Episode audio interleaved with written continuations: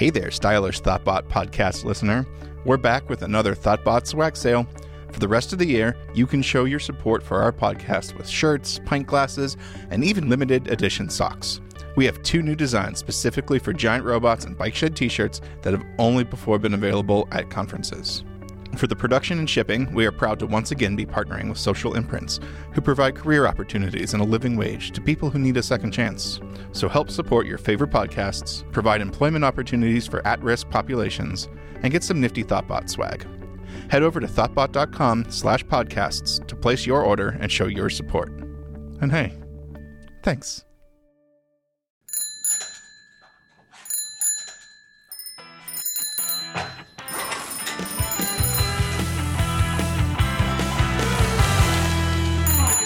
Hi, Sean. Hi, Derek. I was in build system hell and lost track of time.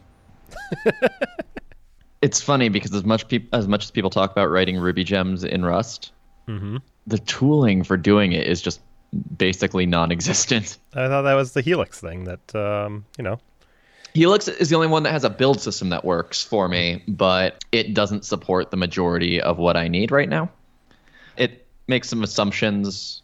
I don't know if it makes those assumptions, but it is very much implements the things that are required by extensions that aren't going to interact with any Ruby code outside of maybe what's in the standard library, but doesn't have things like, I have a thing that is a Ruby object. Please call this method on that Ruby object.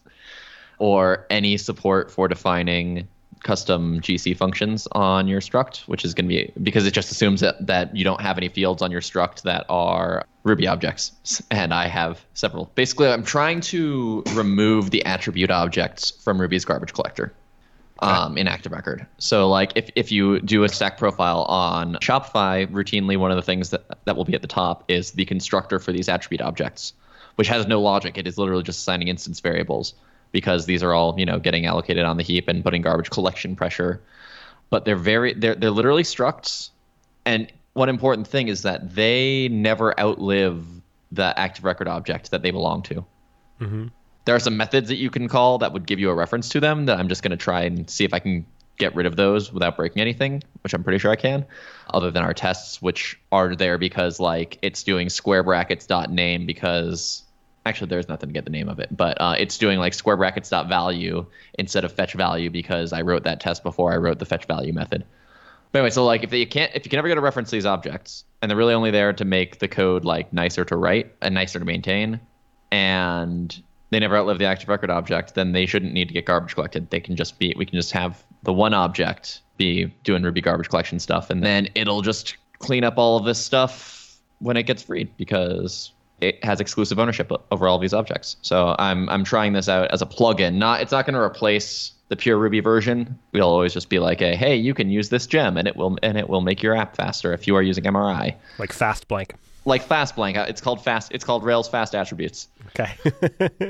I'm not actually sure that this is going to to cause any significant improvement. They'll still be heap allocated. They just won't be garbage collected. Which I mean, heap allocation is fast, and we can do a better job of pre-allocating when we need to. So we'll see how it works. But um, the build systems, there are two options for actually writing the code that integrates with Ruby, which are Helix and Ruru, and both of those seem to just make a ton of assumptions that aren't what I'm trying to do. And then there's a build system that's just a build system called Thermite, which just does, appears to not work for Macs, and also assumes that you won't have any Ruby code in addition to your native code, which is not the case. okay, so step one is you have to write a build system that does exactly what you want it to do. Yeah. Yeah. I mean, for now, I finally got to the point where just I read through the rake task that Helix provides and pared it down to like as little as possible so that I know the exact compiler flags I need to pass to uh, compile it on my machine just once or manually rather, and then where that file needs to live and how to make that work. For whatever reason, Ruby wants it the extension to be .bundle instead of .dylib, which Alright. is an extension that exists, but apparently you can just rename a dylib to bundle and that works fine. I don't know why that would work because I'm pretty sure a bundle does other things. I have no idea. It looks for .so on Linux, which is the standard Right, yep. dynamic library uh, extension, but it doesn't look for .dylib on Mac. Okay, and this will just be a thing I can plug into my Rails app someday and make it a little bit faster. Yeah, if it works out the way I think it will, it'll be about 5 to 10% gains for most apps. That's pretty good. And that's just off of what the stack profiler tells me. There'll, you know, it'll probably actually be a little bit more too because of the lessened GC pressure, but it's impossible for me to know exactly how much GC pressure is coming from these objects versus other objects. Mm-hmm. Right. Do you use those things? So, like I, I mentioned, like fast blank. Do you use fast blank on anything? Shopify uses fast blank, I think. I think I like it's one of those things that I know about, but then have never actually put on a project because I can't. No, I can't imagine shouldn't. it having any impact on what I'm doing. unless you've run a stack profiler and blank showed up there. It doesn't even have to be high, but you know, unless blank showed up on their stack profile at all, mm-hmm. you have absolutely no reason to, to include that gem. But if you run a stack profiler and you see blank on there, hey, why not? yeah, why not? I guess. And then the other thing, the other thing that reminded me of is Bootsnap, which is a Shopify thing, Yes. which I is also am aware of, but has also have never used.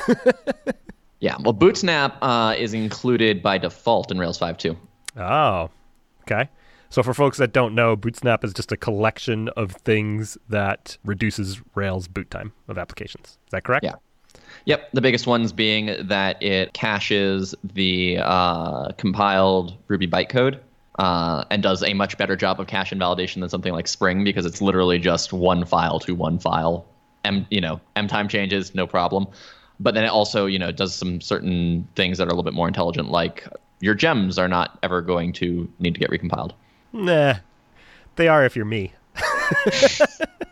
Sure, if you're doing, if you're doing bundle open, Bundle open. like, what's this Yep. gem doing? I don't know. Let me throw a binding.pry right in here. yeah, but it's one of the, another one of those things where all you do is add it to your gem file, and it's supposed to make things faster. And that reminds me, I'm it gonna, just makes your app boot faster. It doesn't make your app run faster. right, right, right, which is important if you're particularly if you're doing TDD and things like that. Yeah. Um, so I'm gonna try that after this recording on my current project and see what happens because that'd be pretty cool. I'm gonna double check that I wasn't. La- I'm pretty sure we made it default. I, I'm gonna double check that that is all, that is actually true. I recall hearing that, and I guess you have to do more than just adding it to your gem file. There's also like you re- you require it in a certain location. And Yes. that's, that's it basically. And it has a few different things you can do. You can tell it which environments it's active in. You can, yeah, nothing. It looks like the defaults would probably all be totally fine for everybody. Yep, it was added to the default gem file in July. Yeah, you re- you you uh, have to require bootsnap slash setup in config slash boot.rb instead of just adding it to your gem file. Yep, I'm gonna try that right after, and then everybody who listens they can try it too, and that can be their own little present. And then you can t- and then you can turn off Spring. What if you combine the two? Then I mean, Then you Then have you two have- layers of caching that can go wrong. yes, and then you can add uh, Ru- Russian doll caching on top of it, and you know just have caches all the way down. luckily caching compiled files is a A solved A much- problem. I was I'm not gonna say a solved problem because there are still plenty of C projects where make clean fixes your bug, but um, it is much much easier to do and much less likely to go wrong than what of this code do we need to reevaluate in this dynamic language based on the files that have changed. Yes, I will concede that as well. So that's what you've been up to. Yeah, I've been trying to do this for a while. And I originally was like, I want to just avoid heap allocation. Well, you can't ever avoid heap allocation for this, but um, unless your data fits in the size of a pointer. But uh, I wanted to do some much, much fancier things with how I went about allocating these objects so that they were pooled even outside of an individual active record object and basically had an arena that was tied to the lifetime of a relation. And that turned out to just not be a thing that worked. So I kind of abandoned it for a little while, and I'm coming back to it, and I'm just coming at it much more naively, like, all right, my goal is to not have these things get garbage collected, mm-hmm. and just write the most naive implementation possible, and see if that shows any hint of being worthwhile, and then if it does, I'll go through, I'll, spend a lot more time going through and making it actually, you know, manageable. The episode that we just released, that folks, so we record these things at, at current, we're like three weeks out or something like that. So, um, but the episode that went out this week was about not using database cleaner, even though you're not using system tests, right? And so one of our listeners, Max Schwenk, tweeted at me and he said he was similarly confused about whether or not you needed to use database cleaner with uh, feature specs now that the changes have been made to Rails 5.1. And he linked me to a GitHub pull request in which he says, This appears to be directly baked into active records. So does this obviate the need for database cleaner or other cleanup strategies in all feature test flavors or only if we're using Rails 5.1 system tests? And then somebody with Rails committer access responded with, You should assume it only affects Rails 5.1 system tests. If it affects other forms of tests, there's an implementation detail that may change in the future. And that person was Sean Griffin. as soon as you as soon as you said somebody with Rails commit, I'm like, oh, it was me. so yeah, it's a conversation you had with somebody on the internet back in July. But I'm gonna go ahead and rely on that implementation detail and say that it's probably not going to change. So you know, I mean, if it changes, you're definitely going to see your test break. So. And then I'll add database cleaner, and it'll be fine. Uh, I'll be sad, but uh, it'll be fine. But tangentially, there's this other thing that I've been dealing with now, and that is now that my tests are running with Puma, my feature tests anyway. And maybe this isn't true in system tests. I don't know. I haven't tried it with system tests yet. But it used to be that if I wrote a feature spec and everything was running in test environment with WEBrick, which is what the default was back in the day, that if my web process hit an exception, I would get that exception bubbled up through my test framework, and it would tell me like, "Hey, you got an application error. Uh, here's the here's the stack trace." Now it doesn't do that anymore. so now I will have a I will have an assertion on a page that's like expect page to have content signed in or something like that, and that exception will fail It'll just say expected to have signed in, does not. Here's what the page actually had, right? And it's right, just and it like, has five internal server error. Yeah, it's a markup for the internal server error page. What I've tried, I was like, what if I make sure Puma knows it can only run like zero concurrency, one thread, right? Is, it has nothing to do with Puma though. It doesn't. Okay. Can no, you tell me how to fix this problem? If you uh, need JavaScript in your in your tests, you can't fix it. It's never worked. Hmm. That's just the difference between using rack test and uh, the async drivers. But these tests are mostly using rack test, right? And now it's not work. It's giving me that behavior. Did we used to run the server in the same thread? I didn't think we did. I don't know. All I know is it used to like I'm. It's one of those things where enough people have mentioned it, and we mentioned it in like the Ruby chat room where I was like, "This this used to work, right? Didn't this work before?" And people were like, "Yeah, yeah, this this used to work." And so I tried making that change and it doesn't work. And I, like I remember like it not working in a ton of cases though, and every time it's been you know it's been like your page contains internal server error. I was like, wait a second, that's not how that's supposed to work. But it's been that way at least some of the time since at least like four one. Because it seems like even if you're doing the JavaScript stuff, right, the server could be executing in your thread. It would be the client that's executing another thread, right? So the server could still report that like it hit an exception and it wouldn't have like the application error page because it wouldn't have access to that. But the server knows it hit an exception and can interrupt the test for that, right? Presuming that the, yeah. the test process and the server are running in the same thread. I don't know. Do we know for sure if this is a thing that changed for you specifically in 5.1? No, we don't know for sure. Of course not. uh, that would be the question. Yeah, I'm gonna have to go back to the drawing board because it is, it is, and also like if it's the kind of thing that like this works fine in system tests because there's some sort of work that makes this happen, then that's sufficient reason enough for me to be like, okay, everywhere where I have feature, we're going to turn that into describe and system tests and things like that, because this is annoying enough that like my current client added this thing to uh, wrote like a gem that extends capybara in some sort of way to say like to basically on every page load you check for error like is this right. an error? Output it. It's not it's not. But they only did it they like the way they wrote it it only works if you specifically use a page object that we're using to like run through tests which I don't generally like to do until something's complex. So that's why. Oh, there's a Capybara config. Mm-hmm. Yeah, Capybara config raise server errors. All right. I'm going to save everybody. Although we did get comments that people really liked our live test runs, our play by play during the test runs, but I won't do that one. I'll, I'll file that away and try it afterwards. But raise server errors in the Capybara config, huh? Hmm. And that string does not appear in the Rails source code. All right. Well, I'd have to set it up to fail in a certain way, so I'm definitely not going to do it live right now. I mean, do you have? Well, it says it defaults to true, but no. do you have that explicitly set to false? Maybe ag uh, raise server errors. No, it's not even. It doesn't appear in my project at all. Let me check in the bundle. You could also just do p capybara.raise server errors somewhere. Doesn't appear anywhere in the bundle. Let me check the console. I wonder if that also maybe just doesn't work with Puma.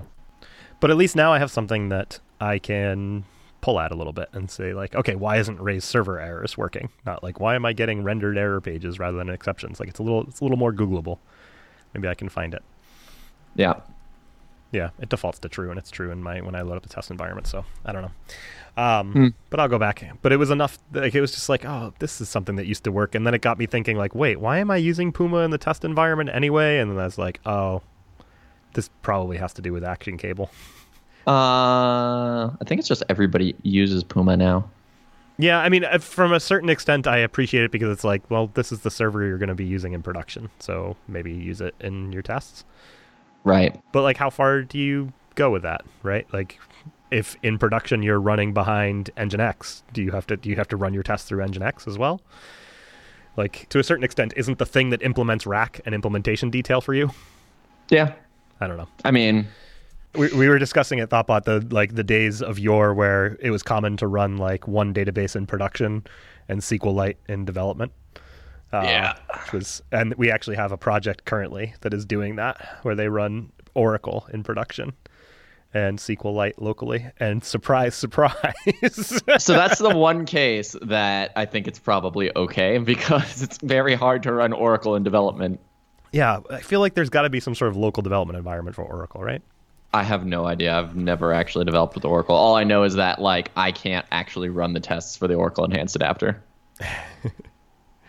So Oracle has an Express edition or whatever. I'm sure it's a pain to set up, and I'm sure it's probably somewhat incompatible with like Oracle 9i or whatever the heck they're on nowadays. But I don't know. It's out there, but I could definitely. I was like, oh yeah, if it, if it was Oracle, I'd probably try and do that too. But it turns out that it's actually causing them bugs when statements compile differently between the two. Yeah, that'll happen. Right. So the GraphQL episode that we recorded a while ago has gotten a bunch of. I don't know if everything came into the hosts at bikeshed.fm email or if it's just a I bunch only of people got emailing me. one, I think. I got a bunch of people emailing me talking about how like they're all, or emailing me or tweeting me and saying like basically they're also excited, and then people emailing me links to like different things to try because of the problems that I talked about having and wasn't sure how to solve. But I got one particularly good email from uh, not that any of them were bad emails, but I got one very detailed email from Radoslav Stankov. Yeah, that's the one that I got. That's the only one I got. So uh, pretty detailed with links to all sorts of different plugins that we can check out. And one of the things that was a bunch of stuff about batching queries, things like that. yes. And the thing that I was looking for, which was GraphQL Query Resolver, is the name of that gem. Yeah, and I haven't. I wanted to try that last Friday, but I didn't get a chance to give it a shot. But like, basically, if your GraphQL schema maps very closely to your active record schema, then you can try to use this GraphQL query resolver thing. But I'm not actually sure I want my GraphQL schema to map very closely to my active record schema. Sure. And if you were, maybe you would just skip Rails altogether and go with PostGraphQL, which is another thing. So there's PostgREST, which is like a REST implementation directly on top of Postgres, and there's uh, PostGraphQL, which is the same thing for GraphQL on top of Postgres, which is actually like they've put a lot of work into it. It's not just like a like look what we can do kind of thing. Uh, we'll- Right. We'll, link to that in the show notes. It's pretty neat. But thanks for those emails and the tweets, etc., from folks. What else? I guess that's really it. What else, what else have we gotten for feedback that we want to talk about? I mean, I, uh, people have apparently just been emailing you because I got one. On, I got the one on gradual typing. Oh yeah, yeah. What did I get in my personal email? Let's see. I have a bunch of stuff. People people went to my personal website and filled out my like contact me form.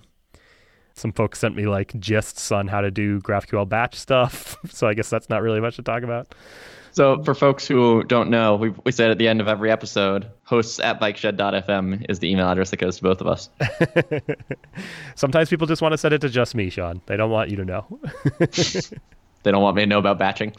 Oh, my personal website also gets uh, support requests for blog posts that I've written. Nice. And if you have sent me one of those, you sent me something through my personal website for uh, with details on things like running Capybara via headless Chrome. You should know that those emails are still sitting in my inbox, which I keep as my to do. Like, hey, I got to get back to these people. So it's not that it's not that I don't want to respond to you. it's that I have, as of yet, not found the time to respond, but I will. I try to respond to everybody that takes time to write. It's not like uh, I get a lot of email, but anyway, I had a little story. So, Okay. if this episode goes out on the current schedule we're at, it'll go out the week of Thanksgiving, or it may end up coming out the week after Thanksgiving. And I want to tell a little Thanksgiving story. So, somebody was recently asking me, like, how did I get into doing like Rails development? And I started thinking about the the the answer to that question, and it turned out like I started thinking about where I was in my career before I got into open source development in general and Ruby on Rails development in particular. So I was working at Akamai, and I was working on this thing called Siebel, and some of the listeners probably know what that is. It's like this giant CRM that can do whatever. And I was working on the team that that like maintained Siebel for Akamai, which Akamai uses for everything from like help desk tickets to like managing where their servers are located and et cetera, et cetera. And uh, it was pretty miserable to work on a CRM like that because uh, there wasn't like it has its own IDE and you just kind of like point and click. A lot of it didn't really feel like much programming. And then where where you got to do programming was inside its little IDE. You could write this thing called eScript, which was like Siebel's eScript. It, it was very close to ECMAScript, but not quite ECMAScript. So if you can imagine writing a worse JavaScript inside of a terrible IDE that you have to compile to, in order to try it out, uh, that's what I was doing. I, I did a lot of development for that team. It was technically on the finance team, and I did a lot of development that was kind of like tangential to Siebel, where I was building tools that kind of extended it and interfaced with the database. And at first, I was learning a lot and kind of interested, and then more and more of my work transitioned to actually working inside Siebel, and the team got rearranged, and I was working for new bosses and things like that, and just kind of find myself just sitting there and being like, oh, I guess you know, I get paid. It's fine. I'm a I'm a mercenary, and that's what I would actually tell people. Be like, "Oh, how's your job?" I'm like, oh, "I'm a mercenary. They pay me good," and uh, you know, and I kind of just thought that's how everybody's job was, unless you were like super duper lucky that like maybe you wouldn't hate your job. Right. And so eventually my team got reorganized one last time and I got put under a new manager. And this manager, her name was Rebecca Rappaport, within like the first couple of weeks called me into her office. And she was like, What are you doing here? like, what would you say you do here? And I was like, What do you mean? What are you doing here? She's like, You clearly don't seem like you're particularly interested in the work we have you doing. And I was like, I think that's fair. I'm not particularly interested. And she's like, You know, I've looked at some of the work that you've done before here and other places, and it seems like, you know, like you should be doing web development somewhere or something else. Like, would you like to do that? And I was like, Yeah, I think I would. And you know, to be frank, like part of what brought this conversation on was that like my performance review was coming up and it wasn't going to be so great. Like it wasn't going to be a great mm. performance review. And so she kind of took the time to ask why that was, did the research and was like, people like working with Derek and you know, he has a good background and he do- has done good work in the past. Like what's going on? And kind of right. took the time to recognize that like maybe it was just that I wasn't enjoying the work and just confronted that head on and was like, what's going on? Why aren't you doing the work that we think you're capable of doing and that you've done in the past? So she ended up recommending that I she had this other team that reported to her, this other team of people. And and like the amazing thing is like granted, I think at this point I must have been reporting to her for like less than a month. I don't know, but she was just like, I have this other team that reports to me. They're doing this Rails project. I'd like to assign you a new scope of work, new like collection of features that need to be done, and I want you to learn Rails and do that. And like it totally reinvigorated the way that I felt about going to work every day. You know, mm-hmm. like I felt like a total newcomer because I hadn't done any sort of real open source development. Most of my development to that point had been like either in Siebel, which was awful, or doing like Microsoft.NET development. I'd done a significant amount of that beforehand. And so it just totally like it was this new world where like going to conferences was a thing and like submitting patches to open source projects was a thing. And like pretty soon after I had gotten, you know, put on that project and was do was was making some good headway and it took me a really long time to get in to actually deliver any of the features that we were talking about, but I was learning a lot and like I was like, "Wait, you can write automated tests for things?" Like that's where I learned you, you could you could write tests for your software. Um, I mean, not really. I had learned it, but that's where the first time I had probably done it. really? You didn't do much of that in your .NET world? No. Huh. I, I played a little bit with NUnit, and right. so maybe I had written some NUnit tests. But just like, it really did it. Like the fact that like a Rails app get generated with a test folder really made me be like, oh, there's supposed yeah. to there's supposed to be something in here. yep. right? And I remember like the code review for that was kind of funny because like it was exactly what I tell people not to do for code review. It was like it waited until I had finished the entire scope of work and then we sat in a room and I put it on a projector in front of a bunch in front of the other developers who had been doing Rails for a couple years at that point, right? And it was just like this seemed oh, like how you've grown. it was like this seemed like a reasonable way to do things, but I remember I remember being so paranoid that like maybe this wasn't because I wasn't technically on that other team, so like I would ask them a couple questions and they would kind of point me on my way, and I was like, is this how I could do this? Like I ended up using accepts nested attributes for, I think like right after it gotten merged. I think I had to upgrade the version of Rails to get to use it or something like that. So basically, long story short, after she had kind of recognized this and put me on a different team, she left on maternity leave and then ultimately I don't think she ever returned or she did return, returned briefly and was no longer my manager or something like that and then moved on. So, despite the fact that like I've reflected a couple times on the fact that like she really did me a solid there and got me out of like that mercenary mode and into something I actually enjoy. I don't have a continuing relationship with her or anything like that, but I figured I could use Thanksgiving and the podcast as an opportunity to kind of say thank you and then send this along as like a very kind of public way. like, hey, I really appreciate the thing that you did for me there because, you know, now I go to work in a job that I like. And I think it's clear that I am engaged in what I do and spend time doing podcasts where other people take some time to listen, which is unbelievable to me. Speaking at conferences, all that stuff really has its roots in the conversation I had with her, where she very easily could have just been like, We're going to fire you. We're letting you go today. Right? Like, like I don't think yeah. I was doing that badly, but like she recognized that I wasn't doing what I could do. So then the options there are like, okay, we're not getting what we think we can get out of Derek. So like either we should move towards a direction where he's not going to work here anymore because we should let somebody else come in and try and give us everything they have or you know we should try and figure out what's wrong and she was able to figure out like put her finger on what was wrong so very like even more than i had. Like it wasn't like i was sitting there going i'd be so much more engaged if they let me work on x. Like i just right. really didn't know. And she was like do this. I think you'll really like it. And i was like wow okay. I do.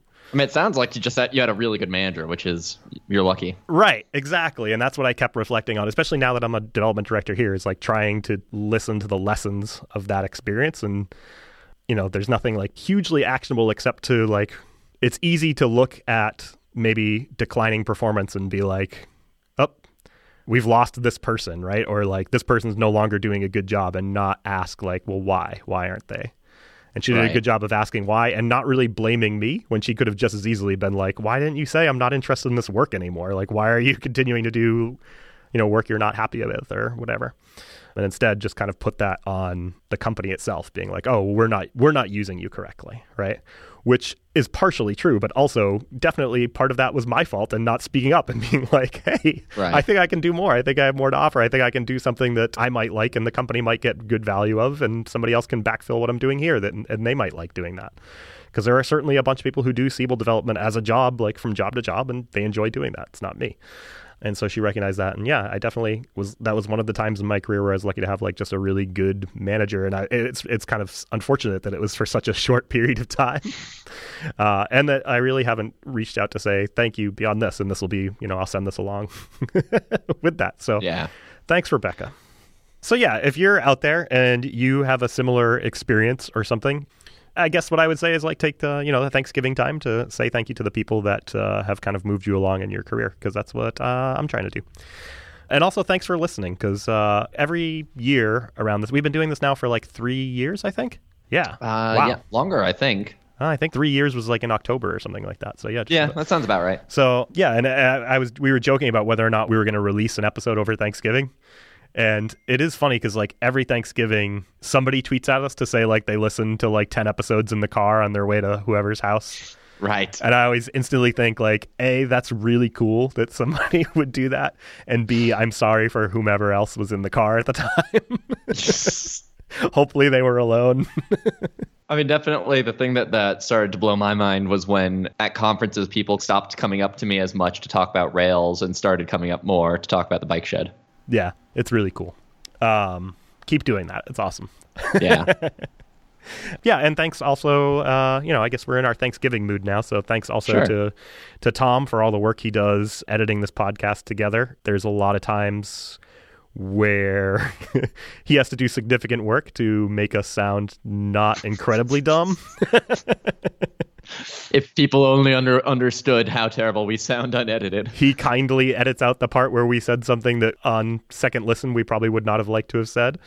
So, yeah, he does a really good job and I think that the professional quality that comes out in our podcast it's entirely his doing And I think it really does set us apart from a lot of other podcasts in the same area. Yeah, absolutely. He does fantastic work for for all of our podcasts. You know, if you haven't listened to all of our other podcasts, you can go to thoughtbot.com slash podcast and listen to things there.